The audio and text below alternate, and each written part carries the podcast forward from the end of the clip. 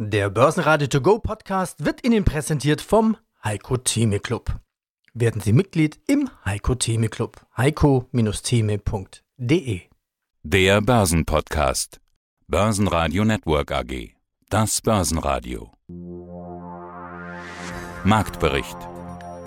Im Studio Sebastian Leben, von der Börse Stuttgart Andreas Groß und vom Börsenparkett in Frankfurt Sascha Flach von ICF. Außerdem hören Sie diesmal Carsten Klude, Chefvolkswirt von MM Warburg zur deutschen Konjunktur, Philipp Vondran von Flossbach von Storch darüber, wie man langfristig erfolgreich anlegen kann und Andreas Scholz zur Lage in China vor dem 70-Jahre-Jubiläum am 1. Oktober. Alle Interviews in ausführlicher Form hören Sie auf börsenradio.de oder in der Börsenradio-App. Der DAX zeigt sich zum Wochenschluss von seiner positiven Seite. Plus 0,8%, 12.381 Punkte. Damit bleibt er zwar unter 12.400, aber die Stimmung war trotzdem ganz okay. Es ist ein bisschen seltsam, weil die Lage doch recht positiv ist. Wenn ich mir die internationale Nachrichtenlage anschaue, dann wundert das so richtig. Wir haben nämlich ein echtes Chaos in Washington um Präsident Trump und das wird immer hysterischer. Der hat jetzt sogar wenn auch verklausuliert, gefordert, die Todesstrafe gegen diesen Whistleblower in der Vertuschungsaffäre rund um das Thema Ukraine. Und das hat die Märkte verunsichert. Verunsichert in den USA, da ging es nach unten. In Asien auch sehr unsicher, auch mit rote Vorzeichen. Aber der DAX stemmt sich hier gegen diese schlechten Vorgaben. Wir haben nicht nur das Thema US-Präsident Donald Trump, sondern wir haben auch das Thema Handelsstreit wieder einmal, denn möglicherweise dürfen US-Firmen den chinesischen Handelskonzern bzw. Technologiekonzern Huawei bald nicht mehr beliefern. Aber diese schlechten Nachrichten, ich habe es eingangs gesagt, die stecken die Anleger hierzulande richtig gut weg, wesentlich besser weg, auch wenn relativ wenig Marktteilnehmer zu Beginn des Tages neue Aktienpositionen eingehen wollten und es so ein bisschen aussah, als ob die Anschlusskäufe irgendwo fehlen sieht es jetzt dann zur Mittagszeit wesentlich besser aus. Nicht nur, dass wir die 12.300 Punkte verteidigen und halten, wir bauen noch weiter aus. Sascha Flach ist mein Name und ich arbeite hier auf dem Parkett in Frankfurt für die ICF Bank AG und wir betreuen um die 600.000 derivate Produkte. Mal wieder eine Börsenwoche, die sich dem Ende zuneigt. Ja, gab schon Wochen mit besserer Stimmung, würde ich mal sagen. Donald Trump, Konjunktur, Handelskrieg. Die Themen, über die wir sprechen, sind die üblichen. Wie ist dein Fazit? Genau. Wie hast du die Woche erlebt? Also ich meine, wir bewegen uns hier bei einer 12.300 Punkte. Die Wohler war diese Woche jetzt auch nicht so groß, obwohl wir einige große Themen hatten. Ich meine, man muss sich einfach nochmal Thomas Cook angucken oder natürlich die Weltnachrichtenlage. Da war immer viel zu tun, aber der Markt von der Aktienseite her war da mehr oder weniger immer schön über der 12.000. Von daher war jetzt noch nicht so die große Bewegung drin einen Börsengang hatten wir. Das ist ja heutzutage ja. auch keine Selbstverständlichkeit mehr. Teamviewer, hast du dir das angeschaut? Natürlich. Da war ja hier Bambula auf dem Parkett. Also Teamviewer, das ist ein Softwarehersteller für Fernwartung von PCs, IT-Support und Vernetzung. Weiterhin macht er noch Videokonferenzen. Das Ding ist 2005 gegründet worden, hat um die 1000 Mitarbeiter in Europa, Asien und den USA und hat 84 Millionen Aktien an die Börse gebracht, was 42 Prozent von dem Finanzinvestor sind, der weiterhin noch seine 60 Prozent hält und hat dadurch 2,2 Milliarden Euro angesammelt. Das ist mal eine Hausnummer, das ist der größte Börsengang seit Infineon. Die Aktie kam zu 26,25 und tendiert derzeit bei 23,5. Also im Großen und Ganzen ist da noch nicht viel passiert, sieht aber ganz gut aus. Und man muss dazu sagen, dass TeamViewer ja weiterhin auch noch weltweit eine starke Konkurrenz hat mit Citrix, Zoom und Slack.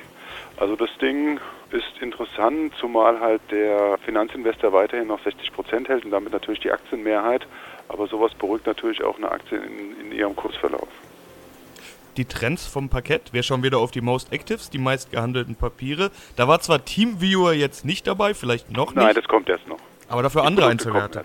Genau. Wenn Einzelwerte dabei sind, finde ich das ja immer besonders spannend. Das schauen wir uns natürlich an. Einer davon war Nike. Da gab es ja auch Zahlen diese Woche. Was habt ihr Händler draus gemacht? Also meiner Ansicht nach waren das hier bei dem Nike Call, den wir da gesehen haben, Gewinnmitnahmen, weil Nike hat ganz gute Zahlen gebracht und dementsprechend auch nach oben gelaufen und das ist ein 85er Call, auch die Laufzeit Dezember 19 bis halt jetzt ziemlich kurz in Anführungszeichen gesehen. Aber sollten die Anleger dann irgendwie so im August eingestiegen sein, dann haben sie mit dem Produkt fette 200 Prozent generieren können. Und ja, da hatten wir halt die Verkäufe, deswegen hoffe ich, dass die unsere Kundschaft damit Geld verdient hat. Und das große Thema des Tages ist eigentlich das von einem einzelnen Unternehmen, der Commerzbank. Die war zuletzt ja immer wieder in den Schlagzeilen, spätestens seit sie aus dem DAX rausgerückt ist. Jetzt gibt es hier ja mal wieder einen neuen Konzernumbau. Wie sind die Meldungen und was macht die Aktie? Ja, Konzernumbau heißt im Klartext sparen, sparen, sparen und Tafelsilber verkaufen, Filialen schließen, Stellen abbauen. Ja, so will man den Herausforderungen begegnen, die Herausforderungen zu nennen, Zinstief und ein immer härter werdender Wettbewerb. Jetzt die Meldung des Tages, der Aufsichtsrat hat diesen Schrumpfkurs, diesen verschärften Schrumpfkurs gebilligt. Den hatte die Bank vergangenen Freitag vorgestellt, jetzt also Haken hintergemacht, ihr könnt loslegen. Und jetzt legt die Bank auch los und kassiert gleich die Ertragsprognose. Man sagt, 2019 kann man jetzt nicht länger steigenden bereinigten Erträgen rechnen. Auf der anderen Seite will man auch ordentlich Geld nochmal ausgeben, nicht nur für den Umbau und Stellenabbau, das kostet ja auch, sondern auch in das Thema Digitalisierung. 750 Millionen Euro. Man will das Mobile Banking ausbauen, da verspricht man sich sehr viel Zukunftsmusik. Und dieses Geld, das soll maßgeblich kommen aus dem Verkauf der polnischen Tochter M-Bank. Das ist das Thema Tafelsilber, was ich eingangs gesagt habe. Also es sind im Grunde genommen zwei Nachrichten. Das eine ist Prognosesenkung, man könnte auch sagen Gewinnwarnung. Und das andere ist, das ist unser Plan, das ist unser Sparplan, so soll es finanziert werden. Und die Commerzbank, die war relativ schwach gestartet. Jetzt guckt man sich das etwas genauer an. Auch der Vorstand hatte eine entsprechende Pressekonferenz gegeben, hat da informiert, hat also diese reine Pressemitteilung, die man daraus gegeben hat, erläutert und jetzt hat so ein Umdenken eingesetzt und man traut der Commerzbank dann wieder mehr zu, verzeiht dieses Thema Gewinnwarnung und die Aktie ist mit 1,7 Prozent im Plus und kostet zur Mittagszeit 5,43 Euro. Mein Name ist Carsten Klude, ich bin Chefvolkswirt bei MM Warburg Co. in Hamburg und auch zuständig hier für das Asset Management und die Vermögensverwaltung. Und das spürt man auch in Deutschland. Sie hatten das schon angedeutet. Da spüren wir die Spuren, die Folgen ganz gewaltig. Man sorgt sich um die Konjunktur, Rezessionsangst und die ist berechtigt, denn sie ist da. Auch wenn häufig betont wird, dass das ja eigentlich nur technisch sei und nicht so schlimm aussieht. Deutschland ist aber bei weitem nicht mehr die europäische Lokomotive, sondern wenn man die europäischen Volkswirtschaften als Tabelle sieht, ist Deutschland ganz weit hinten. Okay, ich will jetzt nicht sagen kranker Mann Europas, soweit ist es wahrscheinlich noch nicht, aber es sieht überhaupt nicht gut aus im europäischen Vergleich. Gerade die Einkaufsmanager-Indizes, die wir Anfang der Woche bekommen hatten, haben das mal wieder gezeigt. Wie sehen Sie die Lage in Deutschland? Ja, Deutschland muss man sagen, ist eigentlich tatsächlich der große Verlierer dieses Handelsstreits zwischen den USA und China. Das liegt vor allem an der Struktur der deutschen Volkswirtschaft, denn wir sind extrem stark abhängig von den Exporten. Der Anteil der Ausfuhren an unserer gesamten Wirtschaftsleistung liegt äh, bei ungefähr 40 Prozent. In den USA sind das nicht mal 10 Prozent. Und äh, gleichzeitig ist die deutsche Wirtschaft immer noch sehr stark vom verarbeitenden Gewerbe, also von der Industrie abhängig die sind Hauptleidtragende dieses Handelsstreits. Also insofern ist es tatsächlich so, dass wir vom ja, Wachstumsspitzenreiter, zumindest hier in Europa oder in der Eurozone mittlerweile da ans Tabellenende gerutscht sind. Mit den Italienern muss man sagen, ist es so, dass äh, hier für Deutschland eine Rezession droht. Auf der anderen Seite muss man natürlich auch sagen, Rezession klingt jetzt natürlich sehr, sehr negativ. Eine Rezession bedeutet ja, dass die wirtschaftliche Leistung in zwei Quartalen hintereinander sinkt. Und sie sinkt, wenn das Bruttoinlandsprodukt um, ich sag mal, 1000 Euro sinkt, dann äh, zwei Quartale hintereinander hätte man theoretisch eine Rezession ähm, oder wenn es um eine Milliarde Euro sinkt, dann aber sind natürlich ganz andere Implikationen. Das heißt, was wir im Moment erleben, ist eine sehr, sehr milde Rezession. Eigentlich ja, wahrscheinlich eher eine, eine konjunkturelle Stagnationsphase, würde ich sagen, weil man nicht vergessen darf, dass es neben der sehr schwachen Entwicklung in der Industrie eben natürlich auch noch die Dienstleistungsunternehmen gibt, für die die Situation nach wie vor besser aussieht. Auch da haben wir die Tendenz, dass sich das Wachstum verlangsamt hat, aber dort haben wir immer noch äh, deutliche Wachstumssignale und insofern, ich sage mal, alles in allem kann man sagen, stagniert die deutsche Wirtschaft im Moment. Ein Thema, das wir hin und wieder im Programm haben, sind Hackerangriffe. Und da gibt es einen neuen Hackerangriff. Wen hat es diesmal erwischt? Ich hoffe, wenn wir sagen nur im Programm, äh, dass das sich darauf bezieht, zieht, dass wir darüber sprechen, nicht, dass wir uns damit intensiv auseinandersetzen müssen, weil bei uns gibt es nichts zu holen. Wir haben riesige Firewalls. Ja, wie gesagt, im Ernst, also eine absolute Sicherheit gibt es natürlich nicht. Das passt auch zum Thema Digitalisierung, was ich gerade hier bei der Commerzbank angesprochen habe. Also das sind natürlich dann auch immer wieder neue Felder für neue kriminelle Angriffe und Machenschaften und da muss man natürlich auch auf diesem Feld der Digitalisierung entsprechende Vorsichtsmaßnahmen ergreifen und die auch entsprechend hochsetzen. Offensichtlich nicht hoch genug für den Rüstungskonzern Rheinmetall, der sich also da mit irgendwelchen Panzerwagen auseinandersetzt und gleichzeitig auch als Automobilzulieferer unterwegs ist. Auf dem digitalen Schlachtfeld hat man hier wohl eine reingewirkt bekommen. Und zwar so, dass die Produktion in Nord- und Südamerika stark beeinträchtigt ist. Jetzt hat das Ganze so eine zeitliche Komponente. Kurzfristig sagt Rheinmetall überhaupt kein Problem. Wir sind lieferfähig. Wir rechnen damit, dass die Störung in maximal zwei Wochen behoben ist. Punkt. So, was passiert, wenn länger? Ja, wenn das also noch länger ist, dann kostet das unter Umständen, ja, man rechnet seitens Rheinmetall hier mit einem Schaden von drei bis vier Millionen Euro pro Woche. Die Aktie von Rheinmetall zieht sich im Zuge dieser Meldungen zurück. Es ist ein kleines oder überschaubares Minus von einem Prozent. 114,70 Euro notieren wir zur Mittagszeit, aber wie gesagt, vorbehaltlich, dass es nicht länger dauert als zwei Wochen, diese Beeinträchtigung durch diesen Hackerangriff. Grüß Gott, mein Name ist Philipp Vorntran von Flossbach von Storch in Köln, heute aus München. Wir treffen uns in München, so ist es. DAB Investment Kongress. Sie halten hier auch einen Vortrag. Der Titel lautet Langweilig erfolgreich. In der Welt der Nullzinsen ist es für den nachhaltigen Anlageerfolg wichtig, nicht zu viel über Krisen, Timing und Gewinnmitnahmen nachzudenken. Hier sind noch die Profis. Müssen Sie das denen sagen? Ja, Sie haben natürlich alles inklusive der Erläuterung mit aufgeführt. Langfristig erfolgreich ist der Titel. Und ja, müssen sie, weil äh, unsere Branche es wie keine andere versteht, ihre Kunden regelmäßig zu verwirren.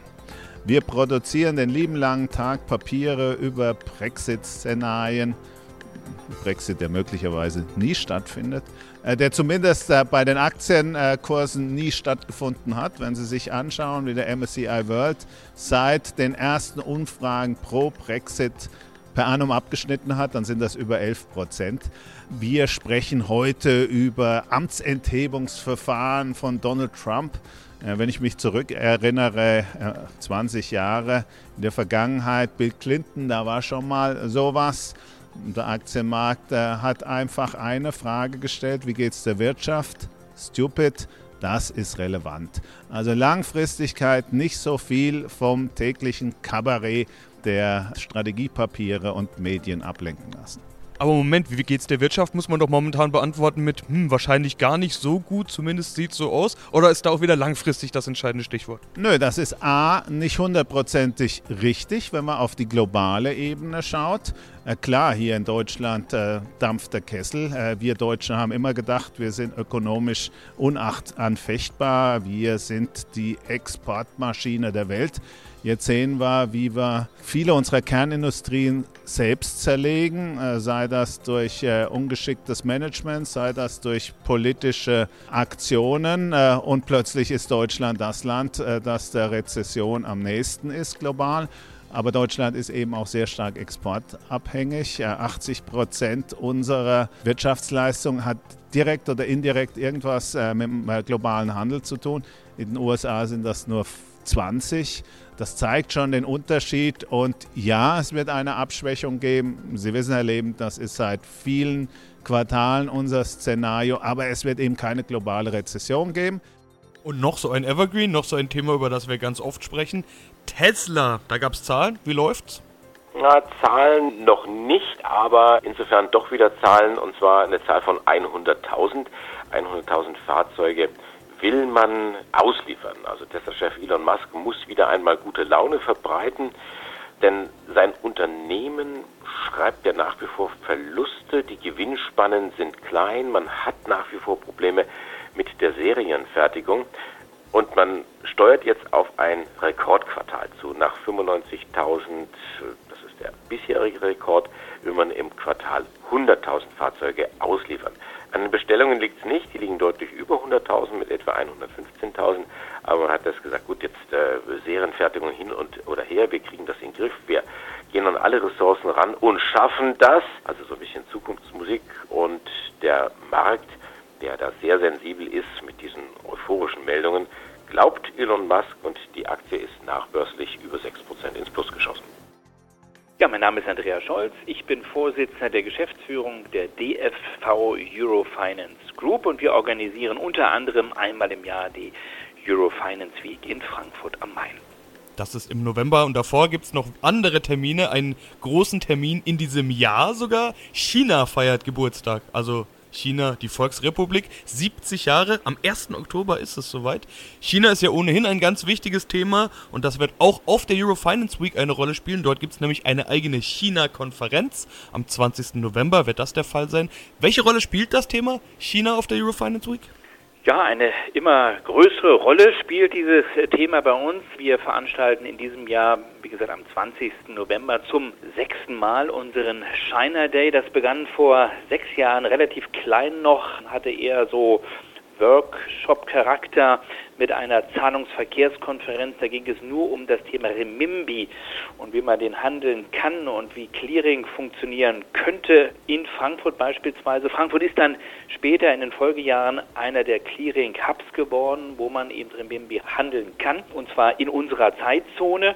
Und aus dieser Idee heraus hat sich dann eine immer größere Konferenz entwickelt und der China Day ja, der ist am Mittwoch jetzt eine unserer größten Konferenzen mit sehr, sehr vielen Gästen eben auch aus China, die nach Frankfurt kommen. Da geht es eben nicht nur um das Thema Zahlungsverkehr, sondern auch um das Thema Handelsbeziehungen, um das Miteinander inbound, outbound, also Deutschland nach China, von China nach Deutschland. Es geht um das Thema M&A, es geht um das Thema Investieren in China, beispielsweise um Infrastrukturinvestitionen. Und damit ist es nicht mehr eine reine finanzwirtschaftliche Konferenz, wo es um Finance und Banking geht, sondern eben auch eine, wo wir mehr und mehr auch die Realwirtschaft einbinden wollen, also auch die Unternehmens sich dann transportieren wollen. Denn für viele Mittelständler gerade bleibt China ein ganz, ganz entscheidender, ein ganz, ganz wichtiger Markt. Ja, dieses China, was natürlich älter ist als 70 Jahre, das Kaiserreich China ist also viel, viel älter logischerweise. Diese Volksrepublik, sie feiert am 1. Oktober ihren 70. Geburtstag und das ja in einer Zeit, die sehr, sehr viele Herausforderungen mit sich bringt. Basen Network AG Marktbericht. Der Börsenradio To Go Podcast wurde Ihnen präsentiert vom Heiko Theme Club. Werden Sie Mitglied im Heiko Theme Club. heiko-theme.de